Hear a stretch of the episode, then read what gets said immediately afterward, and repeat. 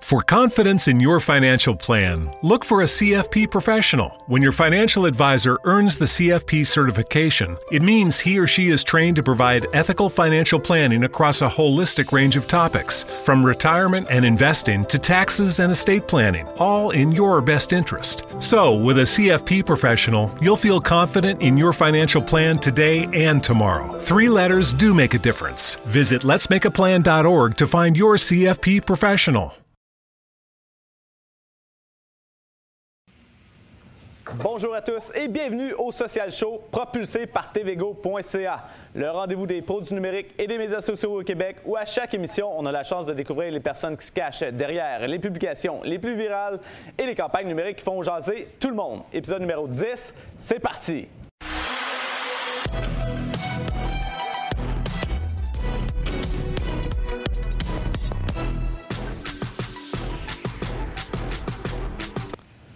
Aujourd'hui, à l'émission, on a la chance d'accueillir euh, M. Frédéric Tremblay. No, Frédéric, comment ça va? Ça va super bien, toi?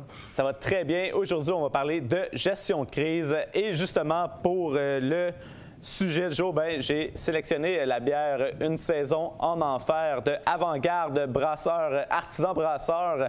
Euh, donc, je me disais c'était une bière vraiment parfaite pour parler de gestion de crise parce que quand on a une crise à gérer, ben, c'est l'enfer.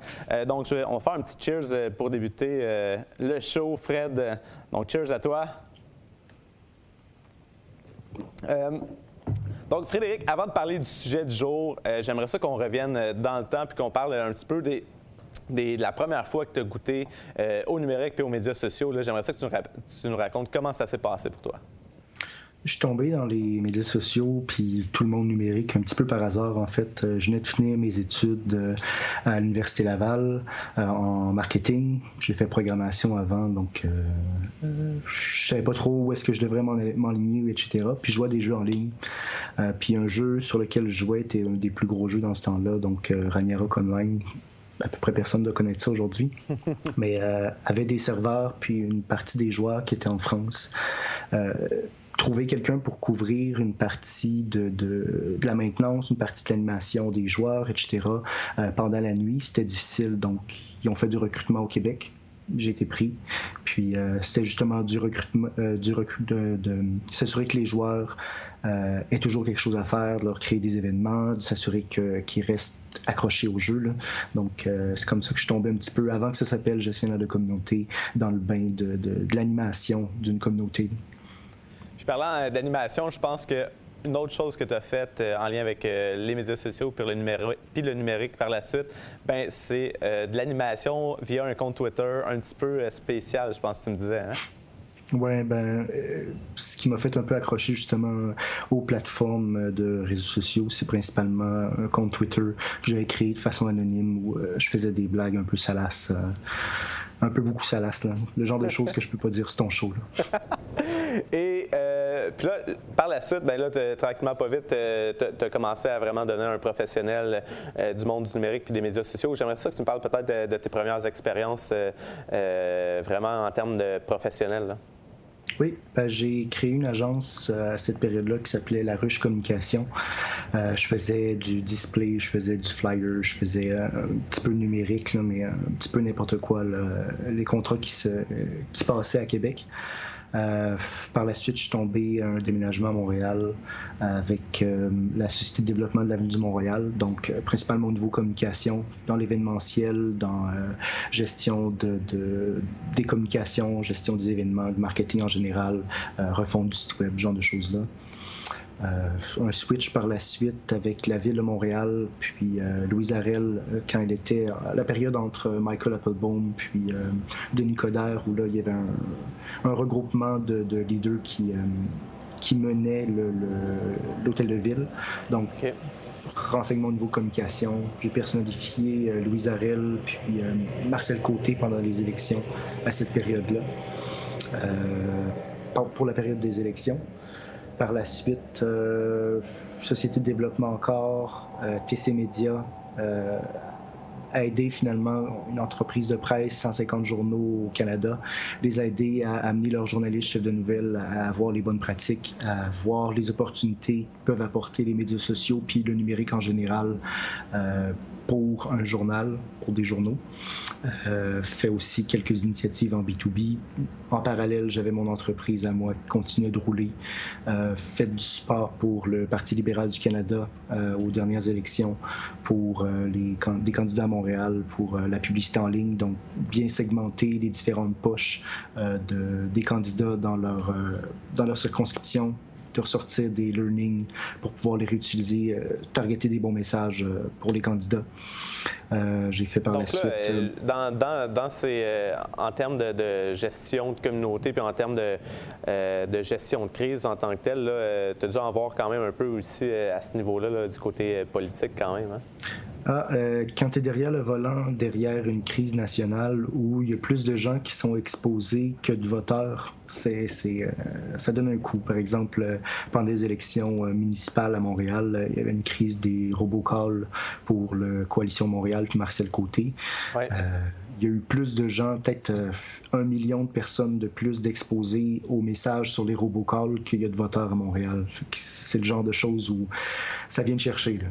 Oui, ça, ça, vient donner du bonne expérience, puis on va en jaser euh, un peu plus tard. D'ailleurs, si vous avez des questions, on vous invite euh, dès, maintenant à les poser. On est en direct via Facebook Live, donc dans les commentaires, si vous avez des, questions pour euh, Frédéric en lien avec la gestion de crise, bien, ça va nous faire plaisir d'y répondre un peu plus tard donc là, tu as travaillé, euh, tu es, revenu dans, le monde de, la politique. Puis là, je pense que par la suite, tu as, continué à faire un petit peu plus euh, de la business en lien avec euh, des, petites et moyennes entreprises ainsi que, que des multinationales un peu. Oui, ben pour les petites et moyennes entreprises, surtout de l'accompagnement pour le e-commerce. C'était le boom du e-commerce, donc euh, monter des plateformes d'e-commerce, monter des sites pour pouvoir aller chercher cette nouvelle opportunité-là de, revenus. Euh, travaillé aussi euh, beaucoup dans les trois dernières années avec euh, Bombardier Recreational Product. Euh, on parle de Sidou, Skidoo, les, les VTT, les motomarines et compagnie, pour les aider à solidifier leur offre médias sociaux, numériques, plateformes, un range complet de, de travail à faire là-dessus, surtout en transformation numérique, c'est-à-dire le pont entre l'ingénierie IT puis marketing qui est parfois très difficile à faire si tu sais pas traduire les besoins de l'autre.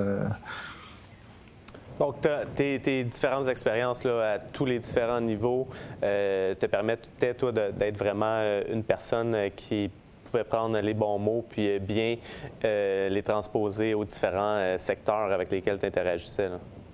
Oui, parce par exemple, un département d'IT, son objectif à lui, c'est d'être euh, le plus sécuritaire, d'être le plus euh, bien monté, de s'assurer que les choses roulent comme sur des roulettes, ce qui est plus ou moins compatible parfois avec le marketing numérique comme on le connaît aujourd'hui, où ça prend beaucoup d'agilité, ça prend une approche test and learn. Donc, comment est-ce qu'on peut faire en sorte que chacun y retrouve son compte dans ces différents départements-là euh, sans briser les dynamiques qui sont déjà sur place? Donc, un gros travail de vulgarisation euh, de ton côté. Euh, puis là, par la suite, ben, euh, je pense que, ben, en fait, pas par la suite, mais maintenant, tu as du nouveauté puis tu as, du changement aussi qui, s'en vient de ton côté. On le voit présentement à l'écran. Donc, directeur expérience numérique chez TamTam TBWA. Donc, un tout nouveau poste pour toi, hein? Oui, en fait, euh, je cherchais pas de, à changer ma situation, comme je, roule ma bosse depuis plusieurs années. Euh, ils sont venus me chercher. Il y a eu un très bon fit. Euh, je pense que c'était ça qui était le principal quand j'ai lancé mon entreprise il y a plusieurs années, mon objectif était de venir en aide aux organismes à but non lucratif principalement. Donc, de faire donner une voix à ces petits organismes-là qui, la plupart du temps, n'ont pas les budgets d'un David Suzuki ou de, ces grosses agences-là, mais dont le message puis dont la mission est tout aussi, sinon plus importante que ces grands organismes à but non lucratif-là. Euh, par contre, pour arriver jusque-là, c'est quand même, tu manges, ça te prend une bonne poule de clients. C'est difficile de, survivre dans ce milieu-là seulement parce que les budgets sont souvent moins élevés. Donc, TamTam avait un beau mix entre ces comptes-là, puis des plus gros comptes comme euh, Nissan puis Apple qui leur permettent justement de prendre ces éléments-là sous leurs ailes euh, pour les faire grandir. Il y avait un bon fit au niveau de ma philosophie. Puis parlant de cette philosophie-là, il y a un autre projet sur lequel euh, tu es impliqué, euh, qui est vraiment une association pour euh, les gestionnaires de communautés puis le, monde du numérique au Québec. tu fais ça avec Madame Rachel Audismar, que j'ai reçue à l'émission il y a deux semaines également. Peux-tu nous parler un petit peu de, où vous en êtes rendu avec, avec ce projet-là, puis qu'est-ce qui s'en vient de ce côté-là aussi?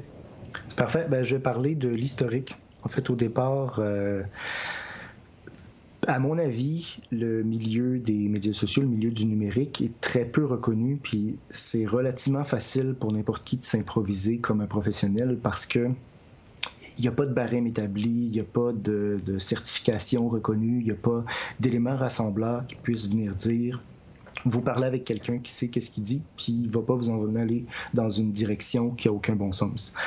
Euh, il y a beaucoup de manque de ça, en tout cas au Québec, euh, pour le numérique. Euh, fait ma volonté, c'était justement de créer une association qui viendrait un peu mettre son sceau d'approbation sur un professionnel pour pouvoir aider l'entreprise à mm, ressortir qu'est-ce qui est important, qu'est-ce qui l'est pas. Parce que, comme on sait, il y a tellement de joueurs dans le numérique, il y a tellement de choses à faire en numérique que c'est difficile pour, euh, je sais pas moi, quelqu'un qui est au niveau vice-président, président, de prendre une décision éclairée sur est-ce que ce partenaire-là, est-ce que cette personne-là euh, euh, est ce que je cherche pour mes besoins précis. Donc, il y a plusieurs années, on a commencé avec un groupe de travail à cogiter sur quelle manière ça peut vivre, euh, les règlements généraux, comment vont fonctionner le système de membership, euh, c'est quoi le compte, la déontologie qu'on doit avoir pour pouvoir être assez crédible pour aller à l'avant-plan là-dessus, euh, c'est quoi les étapes de, pour faire grandir ce type d'organisme-là, les études de marché et compagnie ça a été un petit peu tabletté parce que tout le monde avait un million de choses à faire de son côté. Par contre, on l'a ramené au, premier plan, euh, je dirais, il y a un mois ou deux pour pouvoir s'y repencher plus, euh, plus sérieusement, euh, principalement parce que le temps se libère un peu de mon côté aussi, étant donné du changement de mon entreprise à gérer les employés, à gérer les clients, à, avoir un employeur à temps plein. Où est-ce que ça s'en va? On veut un organisme qui soit inclusif, mais qui on veut obtenir une crédibilité pour parler euh, au nom des professionnels. On veut obtenir euh, la, validation des pairs pour le type d'information qui va être fourni aux membres. On veut pouvoir être un hub pour, par exemple, obtenir de la documentation standard sur certaines pratiques, sur certains workflows, sur certaines, euh, je sais pas moi, je suis directeur en entreprise, comment est-ce que je me staff en numérique pour capable de répondre aux besoins d'une petite, moyenne, grande entreprise. L'information est un peu segmentée partout. Euh, c'est quoi les contre-types? De quelle manière fonctionne le copyright? Donc, on veut fournir l'information de la manière la plus simple, mais la plus complète possible euh, aux membres, puis de voir par la suite quelle manière on veut grandir, puis de quelle manière on peut être utile aussi euh, aux professionnels du numérique au Québec. Alors, euh, un projet très intéressant. Euh, donc, je pense que ça fait vraiment le tour de d'où tu viens, où, tu es présentement, puis euh, où on s'en va avec ce projet-là, entre autres. Donc, on va faire une courte pause avant de rentrer dans le sujet principal qui est la gestion de crise. Donc, et on est de retour avec vous. Entre-temps, on vous invite à poser vos questions dans les commentaires du fil Facebook. Vous avez travaillé fort pour mettre en place un événement? Cherchez maintenant à en maximiser la visibilité? On vous aide de la promotion à la captation à la web diffusion. Que ce soit via Facebook Live pour prendre avantage de l'aspect social ou directement sur votre site corporatif, on adapte la plateforme selon votre projet. Contactez-nous tvgo.ca ou info à commercial tvgo.ca.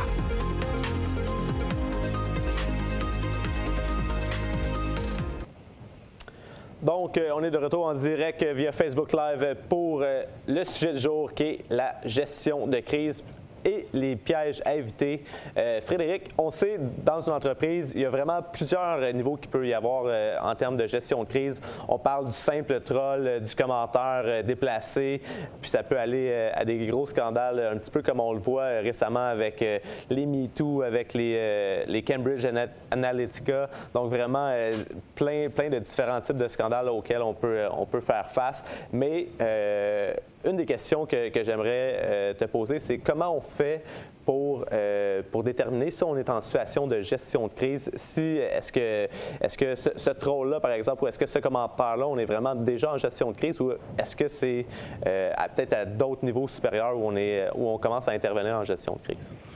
Je pense que la première étape, c'est de dire que si tu te retrouves à une situation puis que tu n'as pas été préparé d'avance, c'est déjà en soi une, situation de crise. Parce que comme pour n'importe quel processus, comme pour n'importe quel processus d'escalation, où euh, ça prend une préparation en amont, ça prend de s'assurer qu'il y a une structure sur, euh, sur pied qui va pouvoir répondre à ces éléments-là de façon informée, de façon euh, globale aussi, parce que au final, si à chaque fois qu'il y a une situation qui arrive, tu es toujours en réaction, euh, tu es déjà en situation de crise, peu importe ce qui va se passer. Donc, euh, ce que beaucoup d'entreprises euh, peinent à faire, puis qui doit être mis sur pied le plus rapidement possible, c'est de créer une cellule de crise qui est au courant que s'il y a quelque chose qui se passe, s'il y a des situations qui se passent, elle va être mise à profit qui commence à, travailler sur euh, l'établissement de scénario. Par exemple, s'il y a, euh, justement, tu parlais d'un troll, de quelle manière est-ce qu'on réagit, c'est quoi le flow de, de, réponse à ces éléments-là, s'il y a une, euh, situation nationale qui arrive, si un type d'information sort dans le public, si... Puis en, créant ces scénarios-là, c'est toujours ce que tu n'as pas prévu qui arrive, ça, on, ne se le cachera pas, mais au moins, tu peux essayer d'accoler avec quelque chose que tu as déjà fait. Tu as déjà ta cellule de crise qui est montée donc les gens sont au courant qu'ils doivent, doivent participer. Tu essaies de mettre les gens dans la pièce, puis il y a quelque chose qui se passe. Donc, tu le mentionnes, la première étape, ben, c'est de prendre le temps de se pencher sur le plan à mettre en place pour la gestion de crise. Euh, si tu avais à, dire à quelqu'un quelles seraient les principales étapes pour, euh, pour mettre en place un plan de gestion de crise qui est capable de répondre à la plus petite crise comme à la plus grosse la plus grosse des, crises à gérer? Euh, qu'est-ce que ce serait un, plan global des, différentes étapes? Ce serait de commencer en itératif. Euh, tu vas avec les scénarios les plus probables en premier, puis tu passes beaucoup plus de temps sur, ceux-là. Comme ça, si jamais il y a quelque chose qui se passe, ben, tu vas avoir déjà ceux qui sont les plus probables qui vont être euh, arrêtés. Donc, tu peux te monter une matrice, par exemple. Ça, c'est les différents éléments d'une crise qui peuvent arriver. Euh, le niveau de dangerosité de 1 à 3, ça c'est du 1, ça c'est du 2, ça c'est du 3, puis la probabilité que ces éléments-là se passent de 1 à 3 encore une fois, ça va te donner un élément, on doit mettre plus d'efforts ici, on doit mettre plus d'efforts là. Tu travailles, tu te concentres sur ces points-là, puis au fur et à mesure que le temps passe, parce qu'on s'entend que le temps d'une entreprise n'est pas infini, mais si au moins tu couvres qu'est-ce qui a le plus de probabilité, ben, tu vas avoir par la suite des éléments qui peuvent être euh, intéressants à réutiliser pour le reste. Peux-tu nous, donner des exemples, mettons, de qu'est-ce qui serait, mettons, un élément de gestion de crise de niveau 1, niveau 2, niveau, niveau 3 pour euh, vraiment donner une, idée des, différentes ampleurs qu'il pourrait y avoir? Euh, je dirais si c'est un événement qui a le potentiel d'atteindre de, la crédibilité auprès du public ou qui a, la possibilité d'atteindre les résultats financiers ou qui euh, a une probabilité de faire boule de neige, là, on a du très, très, très concret. Ça, c'est du, du, niveau le plus élevé. Si tu as une situation qui euh, et un potentiel de, s'envenimer euh, sans nécessairement mener à une baisse du cours des actions, à euh, une baisse de revenus, etc. Là, tu tombes dans un niveau de dangerosité qui est moins élevé. Puis si tu as quelque chose qui a juste un potentiel de, créer un détracteur, euh, un groupe de pression ou une petite poche de la population qui n'est pas nécessairement dans tes clients, là, on tombe peut-être dans le niveau 3. D'accord, d'accord à partir de, à partir de ce moment-là, une fois qu'on a bien identifié les différents scénarios, euh, je pense peut-être une des choses qui pourrait être intéressante de, faire, c'est peut-être de mettre en place euh, une genre d'équipe, une genre de cellule de crise pour être capable d'avoir les, bonnes personnes, les bonnes ressources en place qui sont déjà prêtes à réagir euh, survenant une crise? Oui, puis je vous donne le meilleur exemple. Justement, je parlais de Marcel Côté avec la campagne des, des robocalls un peu plus tôt. c'est une campagne à portée nationale. Euh, je vais vous mettre un petit peu en contexte. Pendant les élections municipales à Montréal, euh, des gens à l'interne avaient trouvé que c'était une bonne idée de lancer euh, une campagne d'appel robotisé pour demander est-ce que vous allez voter pour tel, est-ce que vous allez voter pour tel, est-ce que vous allez voter pour tel. Si tu votais sur un, parti concurrent, ça te sortait un fait sur le leader du parti, etc., qui n'était pas très flatteur. Donc, très campagne États-Unis. Donc, pas très bien reçu ici, comme vous l'imaginez. Quand ça commençait à sortir le matin même, pendant qu'il n'y avait pas de cellule en tant que telle de gestion de crise, puis que euh, c'était plus ou moins bien organisé, ben, il y a eu une réponse qui a été faite assez rapidement de l'équipe, comme de quoi, ah, euh, c'est un interne qui a pris une initiative de son côté, tandis qu'on le sait, en gestion de crise, la première chose que tu fais, surtout pour un leader d'un parti politique, etc., c'est tu prends le blâme, tu regardes de quelle manière tu peux. Euh, la, situation s'est passée, puis qu'est-ce que tu as fait de ton côté, de quelle manière tu peux régler la situation, qu'est-ce que tu vas faire pour que ça se reproduise plus. C'est textbook comment ça doit se passer. Mais comme il n'y avait pas de cellule à proprement parler, comme une décision concertée n'avait pas été prise, puis que l'élément médias sociaux, puis la possibilité que ce soit mal reçu n'avait pas été considéré, ben, on s'est retrouvé avec une crise qui a fait en sorte qu'il y a eu plus de gens exposés à cette crise-là qu'il y a de voteurs à Montréal. Donc, euh, à ce moment-là, euh, je pense qu'une des choses à, faire, c'est vraiment de s'assurer que les, bonnes personnes sont incluses euh, dans, cette cellule de crise-là. Puis par la suite, bien définir les rôles de chacun. tu peux nous donner, par exemple, est-ce qu'il y, a comme une liste de différents rôles qu'on devrait vraiment avoir au, sein de la cellule de crise? Ça dépend de, l'organisation, ça dépend de la taille, ça dépend du type de crise aussi, mais il doit toujours y avoir un owner de la crise. Si c'est laissé au vent, euh, un message va être envoyé à quelqu'un, il n'y aura pas nécessairement de suivi qui va être fait, puis tant qu'il n'y a pas de ownership de la crise et de sa résolution, euh, il peut y avoir des moments où un, un acteur viendra pas répondre assez rapidement. Il peut y avoir, puis comme c'est pas du recours d'une personne en particulier, ben on se retrouve avec une situation où euh, on va peut-être faire envenimer quelque chose qui est déjà euh, qui est déjà euh, négatif. un exemple, par exemple, avec Bombardier Recreational Product, tu as un recall de produit. Donc, tu fais un VTT, le VTT a un problème avec une des pièces, puis il devrait pas être, il devrait pas rouler au-delà d'un certain nombre de kilomètres heure. Ben, de quelle manière tu vas réagir, ben, tu as ta cellule de crise qui va penser, euh, d'accord, où est-ce que les gens vont les ventiler, de quelle manière euh, ils vont vouloir euh, discuter avec nous, qu'est-ce qu'on peut faire pour alléger leurs leur problèmes, de quelle manière est-ce qu'on peut accélérer la création ou la production de cette pièce-là? Donc, c'est une équipe qui est sur pied pour pouvoir répondre à ces besoins-là, qui a été montée en amont avec les différents scénarios qui sont des, possibilités. Donc là, tu viens de nous parler de deux types de, crises. Une qui était vraiment euh, du secteur public, donc euh, gouvernement slash euh, municipal, puis une autre qui était en PME. On a justement donc la question de Jean-Luc Sancartier qui pose la question, ben, c'est quoi la plus grosse différence entre une gestion de crise au gouvernement puis une gestion de crise dans une PME ou dans une entreprise en général? Que ce soit en très grande entreprise ou en PME, il y a toujours des risques. Euh, tu as juste moins de ressources souvent pour être capable de penser aux différents scénarios, mais le type de situation qui peuvent arriver aussi est aussi beaucoup plus limité. Donc, dans une très petite euh, entreprise équipe, euh, l'objectif serait justement de voir qu'est-ce qui peut mal virer de, s'asseoir puis de mettre sur pied s'il y a ça qui arrive, ben, j'ai telle personne que je peux contacter qui est une relationniste de presse. On va avoir préparé deux, trois messages ou on va avoir identifié à chaque fois qu'il y a un nouveau projet, c'est quoi les facteurs de risque de ce projet-là, c'est quoi les facteurs de, le potentiel que ça, aille euh, au niveau du public? Donc, il y a à peu près les mêmes étapes en très grande entreprise ou en entreprise de plus petite taille. C'est juste l'ampleur du travail à accomplir chez un constructeur automobile est pas le même que pour quelqu'un qui euh, a un, je sais pas moi, une agence de presse. Oui, et euh, est-ce que, euh, on, on vit à l'ère euh, des médias sociaux, on vit à l'ère euh, du, de la transparence vraiment beaucoup. Jusqu'à quel point est-ce qu'on est capable de dire, bon, ben, on va être 100% transparent à ce niveau-là? comment on détermine ça, le, niveau de transparence, que ce soit pour une petite entreprise ou vraiment un, gouvernement ou quoi que ce soit? Comment on fait pour déterminer ça? Tu parles à la bonne personne parce que pour moi, la transparence, c'est une des qualités qui manque le plus, que ce soit au niveau du gouvernement, que ce soit au niveau des grandes entreprises, petites entreprises, etc.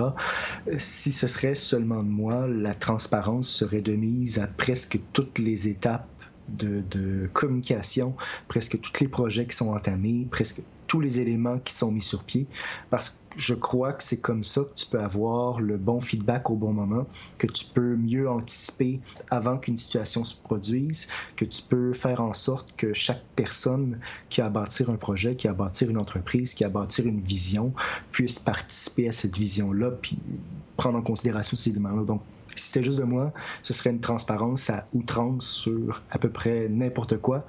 Euh, Reste que la plupart des entreprises sont pas prêtes à faire ce type de move-là? Euh, il y a des belles initiatives, par exemple, je sais pas si tu connais B Corp, qui est une certification pour l'entreprise, où il y a des points super intéressants sur la transparence, sur, euh, par exemple, euh, financier, sur les éléments des employés qui sont à mettre à profit, sur les activités de l'entreprise, sur les visions de l'entreprise, etc., qui pourraient être appliquées un peu partout. Puis à mon avis, ça créerait des entreprises qui sont beaucoup plus solides, qui sont beaucoup plus visionnaires, puis beaucoup plus inclusives.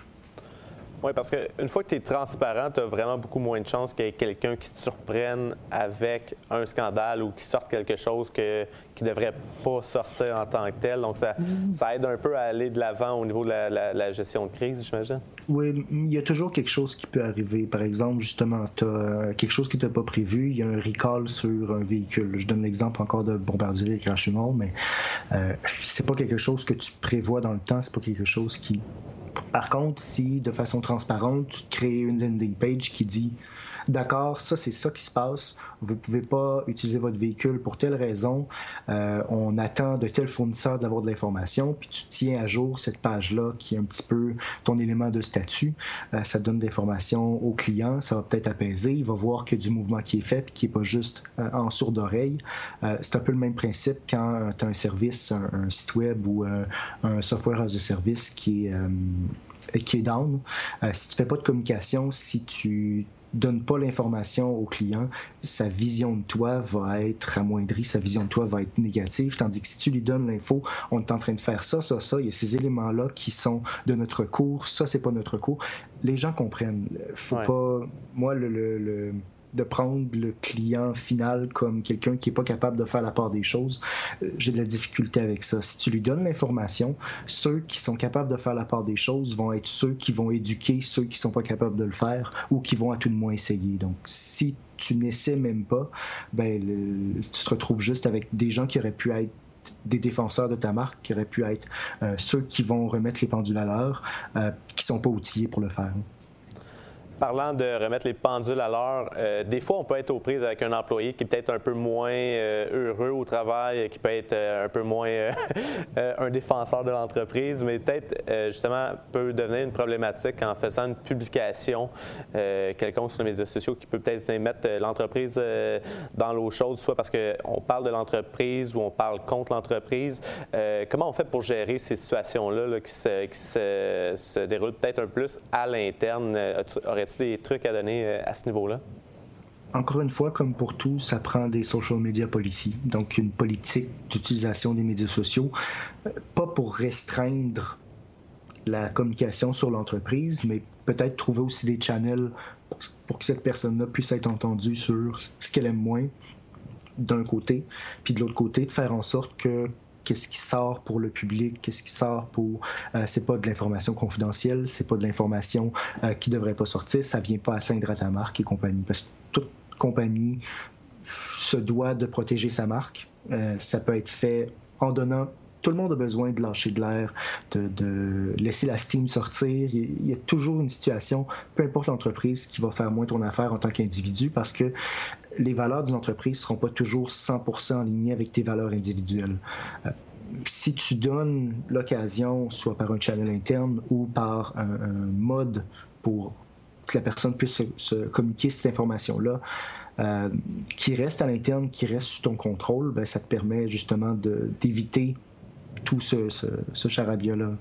Le meilleur exemple, c'est justement euh, pendant une période où tu as une crise nationale, où euh, les gens vont sur différents forums, différentes pages, euh, lâcher de, de, de la Steam. si tu es capable de ramener la discussion sur un support, premièrement, que tu contrôles, Deuxièmement, sur lesquels tu as plus de, visibilité. Troisièmement, qui va être plus facile à gérer aussi au niveau des réponses, au niveau de, des suivis, puis au niveau de l'information que tu donnes. Ben, tu évites de faire en sorte que sous un article, un tel, il y a sept personnes qui commencent à commenter ou commencent à sortir de la Steam sur un élément en particulier. Donc, tu as 1000 endroits où tu dois rectifier de l'information. Tu dis bonjour, on veut votre feedback, on veut de l'information. Tu le prends, tu bâtis l'information, les gens sont prêts à donner leur avis, les gens sont prêts à donner du feedback sur ton produit, euh, sont prêts à, t'aider, à t'améliorer. Prends le feedback, montre-toi de l'information comme de quoi, qu'est-ce qu'on doit améliorer dans notre service, comment est-ce qu'on doit devenir une meilleure entreprise, puis sers-en plutôt comme quelque chose de positif versus de la elle-même. Pour l'employé à l'interne, je pense que c'est pas mal ça, d'avoir encore une fois un channel qui te permette de recevoir ce feedback-là tu parlais, tu parlais de, prendre euh, les différentes conversations puis essayer de les recanaliser vers un seul euh, channel. Euh, justement, il y a Charlie Fernandez qui pose dans, les questions Facebook quels outils de monitoring on devrait utiliser ou on pourrait utiliser pour une PME en matière de gestion de crise? Est-ce que tu as, des outils que, que tu préconises, toi, avec lesquels tu travailles? Euh, pour petite moyenne entreprise, je suis plus à jour. Euh, je dirais, j'ai utilisé Mention, j'ai utilisé Google Alert, j'ai utilisé euh, les fils RSS, mais je suis probablement plus à jour sur qu'est-ce qui se fait. je connais un peu plus le, niveau plus grande entreprise, mais c'est pas mal ça que j'utilisais avant. On s'entend les besoins. Côté PME, je pense que Google Alert est comme, comme une base que tu devrais avoir pour au moins être capable de oui, euh, jusqu'à jusqu'à ce que tu dois gérer 150 euh, alertes différentes qui popent tous les jours, etc. Mais euh, il y a d'autres services aussi qui te permettent de faire en sorte que quand il y a des modifications sur certaines pages d'un site web, tu reçois soit une notification courriel ou etc. Donc ça, c'est super intéressant à mettre sur pied aussi pour voir, OK, j'ai un compétiteur, je veux savoir quand il va faire certains changements sur son site, je veux savoir quand certaines informations sont mises à jour, mais ça te permet d'aller chercher cette information-là aussi. Donc, euh, différents outils qui sont quand même euh, assez intéressants. On vous rappelle, euh, on vous invite à poser vos questions en direct sur Facebook Live à Frédéric, que ce soit en, lien avec la gestion de communauté ou peu importe. Frédéric a une large base de connaissances, donc on vous invite à ne pas vous gêner puis à participer à la conversation dans les commentaires sur Facebook Live. Frédéric, j'aimerais ça peut-être que tu me parles justement là, une fois, que, le plan est prêt, on a une cellule en place, on a, on a les bons éléments en termes de ressources humaines. Donc, une fois qu'on est vraiment dans l'action, la crise est lancée, euh, est-ce qu'il y a vraiment des choses qu'on devrait prioriser? Tu as parlé de la transparence. Est-ce, qu'il y a d'autres éléments là, que tu dis, ben ça, c'est des incontournables? Est-ce, que, est-ce qu'on devrait répondre à, tout? Est-ce, qu'on, est-ce, que, est-ce qu'il y a certaines choses que peut-être on, devrait peut-être moins répondre? Est-ce que tu as, vraiment des lignes directrices que, qu'on, devrait avoir de base en termes de, de, mm. pièges à éviter ou de, de trucs vraiment précis? Ça dépend. C'est la, première réponse à donner. Ça dépend de la taille de l'entreprise, ça dépend de beaucoup de facteurs, mais je dirais qu'un des éléments les plus primordiaux, c'est la rapidité. Si tu prends trop de temps, la situation va s'envenimer. Si tu prends euh, trop de laxisme à arriver avec une bonne réponse ou à, trouver le, bon mot à la personne, elle va peut-être avoir euh, le réflexe d'aller sur trois autres channels. Il y a peut-être sept autres personnes qui vont embarquer. Puis ces sept autres personnes-là, si tu prends le même temps pour leur répondre à eux, c'est là que ça, va amener beaucoup de problèmes. Donc le facteur temps est extrêmement important. Puis c'est comme un virus qui se propage. Si tu laisses le virus euh, au centre, qui est une petite cellule, si tu lui laisses le temps de s'étendre, c'est là que des situations vont être, euh, vont être perdues. Pour ça que le, temps de réaction sur Facebook, etc., est très important parce qu'au final, si tu prends pas le temps de répondre aux clients assez rapidement, comment est-ce que tu vas être capable d'identifier que cet élément-là est problématique, cet élément-là demande plus de suivi, celui-là, on a besoin de faire quelque chose de plus. Euh, il y a un facteur aussi qui est souvent laissé pour compte en entreprise, puis qui n'est pas budgété, puis etc. Mais il y a le facteur happiness. Là, on parle de crise en tant que telle, mais une des meilleures manières de se faire des, amis, c'est de garder au budget un élément ou un, j'appelle ça customer happiness, de faire en sorte que quand il arrive un élément de crise, quand il arrive quelque chose, une situation pour laquelle tu es responsable, puis pour laquelle tu devrais avoir une certaine forme de réparation, que ce soit mis au budget, ça aussi. Oui, donc vraiment, on parle de gestion de crise, puis en arrière, on entend. J'ai coupé, oui. Euh, donc, euh, oui, euh, ça, c'est un, un, bon élément parce que une bonne manière d'aller de, l'avant pour gérer les crises, ben, c'est d'avoir ce, genre de système-là en place. Est-ce que tu dirais que les crises peuvent être aussi un bon moyen euh, de faire avancer la business. Est-ce que, est que, certaines crises qui sont des, bons moyens de, qu'on, peut essayer de prendre avantage? Puis là, quand on parle de crise, ça peut être un, tweet qui a, été tout croche qu'on est capable de peut-être reprendre pour aller transformer un fail en un win, peut-être? Oui, puis ça se fait beaucoup plus en Europe que ça peut se faire euh, en, Amérique du Nord. Euh, chaque interaction avec un client euh, la somme des interactions d'un client avec ta marque fait euh, l'idée qui se fait d'une marque en particulier. Donc, c'est pas seulement je vais faire une campagne publicitaire, ça va être waouh, les gens vont penser que je suis comme ça. Non, c'est dans chaque interaction que tu as avec cette personne-là, que ce soit une visite sur le site web, que ce soit une réponse sur les médias sociaux, où tu dois faire retransmettre euh, les valeurs de ta marque, faire transmettre les choses qui te sont, qui te sont chères. Donc, en en ayant ces points de contact-là positifs, en, s'assurant que euh, tu fais pas juste éteindre un feu quand le feu arrive, en s'assurant que euh, chaque interaction avec cette marque-là euh, va pouvoir te permettre de faire passer ton message, ben, tu as mille interactions avec un client, tu as mille façons de faire en sorte qu'une situation négative peut en devenir une positive. Les meilleurs exemples, c'est euh, par exemple, un, airline, les gens sont à l'intérieur du véhicule, puis ils sont pris, il y, a du, soleil, ils sont pas bien, mais ils peuvent pas sortir du véhicule. Ben, c'est une situation très négative pour le client qui se retrouve là, très négative dans l'œil du public. Pourquoi ne pas faire en sorte que euh, tu rendes la situation le plus agréable pour eux, puis au lieu d'avoir une publicité négative par la suite de Ah, il y a quelque chose qui s'est passé, les gens n'étaient pas contents, ben, ce serait plus On est très bien servi, on a eu quelque chose qui, s'est fait euh, euh, rapidement, on, s'est senti écouté. Puis chacune des interactions, qu'elle soit petite, qu'elle soit grosse, est une possibilité pour la marque de faire ressortir qui elle est. Donc, euh, vraiment, euh, au niveau des, lignes directrices, donc ça, c'est même en dehors euh, de, la, gestion de crise, mais peut-être au niveau du service à la clientèle en tant que tel, que, des pistes de solutions déjà à mettre en place. Oui, puis, euh, j'aimerais ça peut-être que tu me parles euh, en terminant. Là, euh, on, l'a vu vraiment beaucoup. Il y a les mouvements comme MeToo. il y a vraiment plusieurs mouvements qui, qui amènent vers la transparence, qui amènent, qui fait que même si on essaie de cacher des choses présentement, ça risque de, de, sortir tôt ou tard à l'ère des médias sociaux. Est-ce que est-ce qu'il y a des choses vraiment qu'on devrait tirer euh, comme, euh, euh, comme, comme, pas comme conclusion, mais vraiment des apprentissages qu'on devrait tirer de ces, de ces mouvements-là, du MeToo ou quoi que ce soit, pour essayer d'être prêt à, tous ces changements-là qui, arrivent au niveau de la, société, puis de ces mouvements-là comme, comme le MeToo, puis tous ces, éléments de transparence-là? Bien, c'est ça avec la gestion de crise, on ne sera jamais à 100% prêt. Il va toujours y avoir quelque chose dans le futur que qu'on n'aura pas prévu, un, nouveau mouvement ou une nouvelle façon de penser qui fait en sorte que les pratiques que tu as aujourd'hui euh, sont plus acceptables dans le demain.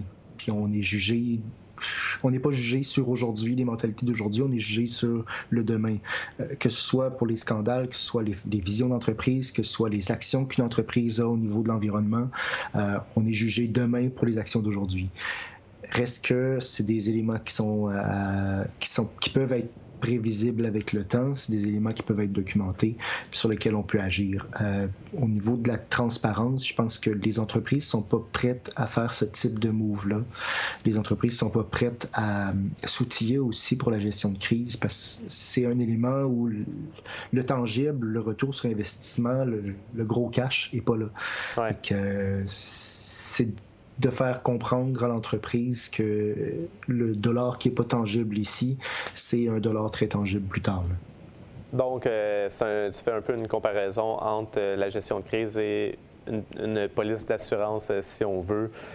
souvent, une police d'assurance, on n'est pas prêt à, la payer parce qu'on se dit, ah, il arrive rien, il arrive rien, mais la, gestion de crise te permet peut-être un peu justement d'avoir cette sécurité-là le jour où tu as besoin des assurances, tu es content de les avoir. Il y a aussi moyen. Euh, il y a deux écoles de pensée. Tu peux soit avoir d'un côté, tu te prends pas les assurances, t'assurer que si jamais il y a quelque chose qui se passe, tu vas pouvoir euh, l'avoir prévu le coup.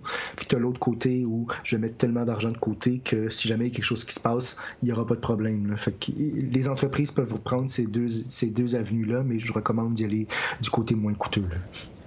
On a une autre question euh, via Facebook Live. C'est Alex Castonguay qui pose la question Qu'aurais-tu fait à la place de Ferrari euh, qui a mis des images de Toronto hier dans une vidéo promotionnelle euh, qui parlait du Grand Prix de Montréal? Donc, vraiment, la première image qu'on voyait de la vidéo promotionnelle de Ferrari, c'était Montréal-Canada. Puis, sur le background, tu avais le skyline de Toronto avec la tour du CN. la vidéo a quand même été partagée vraiment beaucoup. Il y a plein de gens qui ont, souligné euh, l'erreur, mais euh, aucune mention de Ferrari. Ils n'ont pas, euh, pas vraiment acknowledgé l'erreur, puis ils n'ont pas retiré la vidéo, ils n'ont rien fait.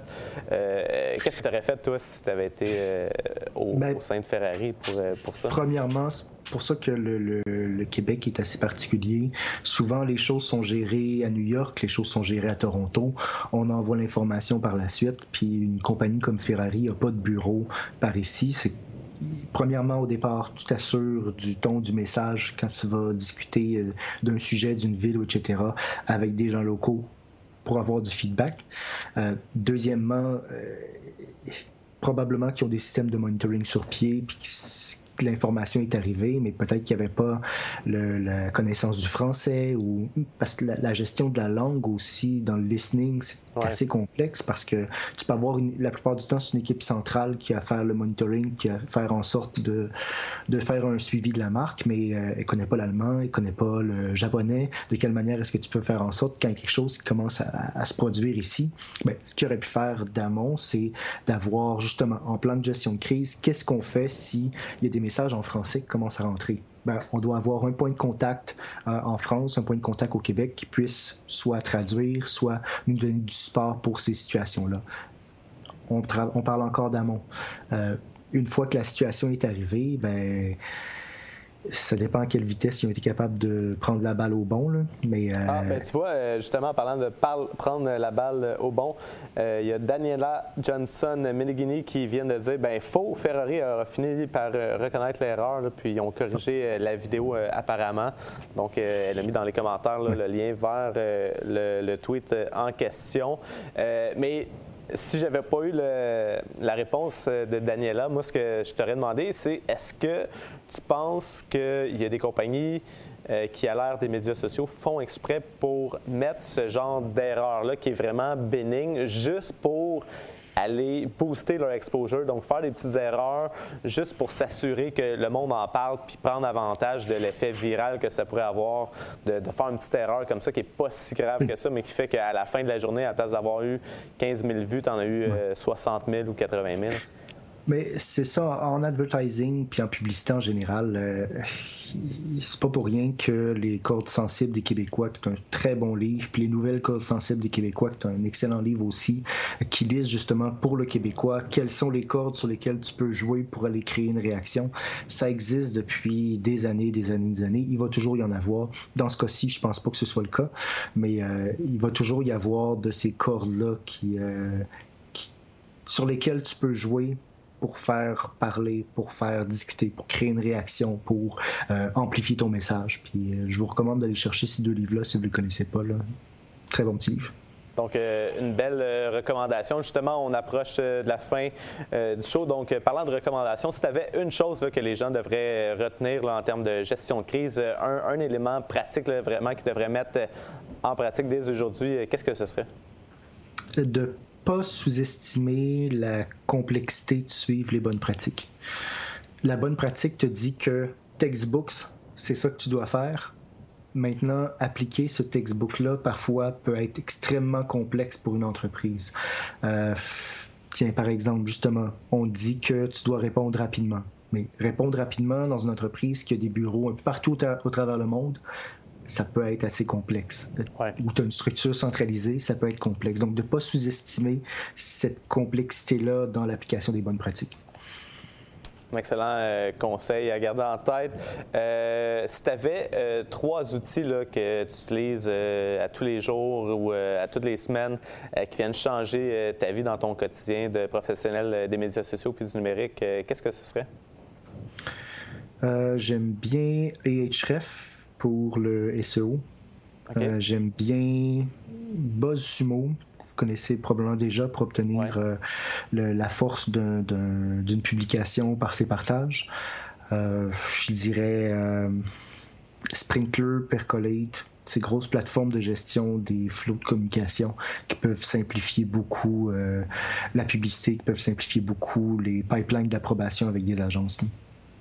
OK, donc à garder en note. Euh, si, euh, si, je te posais la question, euh, c'est quoi ton, ton show préféré de ce temps-là sur Netflix ou YouTube?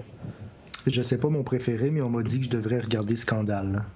Oh. Je regarderai pour, pour ça. Je dirais qu'en ce moment, Netflix est un petit peu de côté, étant donné que je suis en changement avec l'agence et compagnie. Mais à peu près. Euh, je suis un gros consommateur de Netflix, donc j'ai vu à peu près tout ce qu'il y a. Puis, y a-tu un show qui a vraiment qui a, retenu ton attention, que tu dis, ah, ça, c'est vraiment euh, celui que, je recommanderais? Un classique, euh, Breaking Bad, c'est à peu près ma série préférée de tous les temps. Le, développement des personnages est super. du côté de Spotify maintenant, qu'est-ce qui est ta tune ou ta playlist que tu écoutes de ce temps-là? Euh, je suis Google Play Music. OK. Mais là, je m'en vais travailler sur Apple, donc c'est un, autre, euh, un autre dilemme. Euh, mais j'écoute beaucoup les, des playlists de dubstep. donc, je mets une playlist de base dubstep agressif, quelque chose de genre. Mais j'aime bien Centipede, une chanson dubstep que, que j'aime bien. Et euh, en terminant, comment les gens peuvent euh, te rentrer en contact avec toi? C'est quoi le, moyen le plus facile si on a d'autres questions ou euh, s'ils voudraient travailler avec toi? LinkedIn, c'est pas mal le plus simple, Frédéric Trembleno. sinon, je suis actif dans beaucoup de groupes sur Facebook, sur LinkedIn pour les professionnels du numérique. Donc, vous allez me voir passer un moment ou un autre. Alors, ah, Daniela qui euh, a été euh, mettre un lien de YouTube euh, en lien avec Scandale dans les commentaires Facebook. Ben Frédéric, merci beaucoup d'avoir été des nôtres pour la dixième puis le dernier épisode du Social Show pour cette saison-ci. On va prendre une pause pour l'été. Frédéric, merci beaucoup. Puis on vous invite à garder un œil sur les comptes de médias sociaux de tvgo.ca. On va faire des vidéos condensées des meilleurs moments du Social Show pendant tout Donc, si vous avez manqué des épisodes, on vous invite à garder un œil là-dessus. Sinon, tous les épisodes sont disponibles sur iTunes et Google Play en podcast. C'est également disponible sur notre chaîne YouTube en intégrale. Donc, on vous invite à, suivre ça si jamais vous avez manqué des épisodes. je vous remercie beaucoup. on vous invite à commenter dans, dans le, vidéo, dans les commentaires du vidéo pour donner toutes vos impressions sur le Social Show, les choses à améliorer pour la prochaine saison, des invités que vous aimeriez voir. Donc, vraiment, on, est bien ouvert à vos commentaires. Donc, on vous invite à être là au retour au mois d'août, en fait, pour une autre saison du Social Show. Merci à tous, puis à bientôt.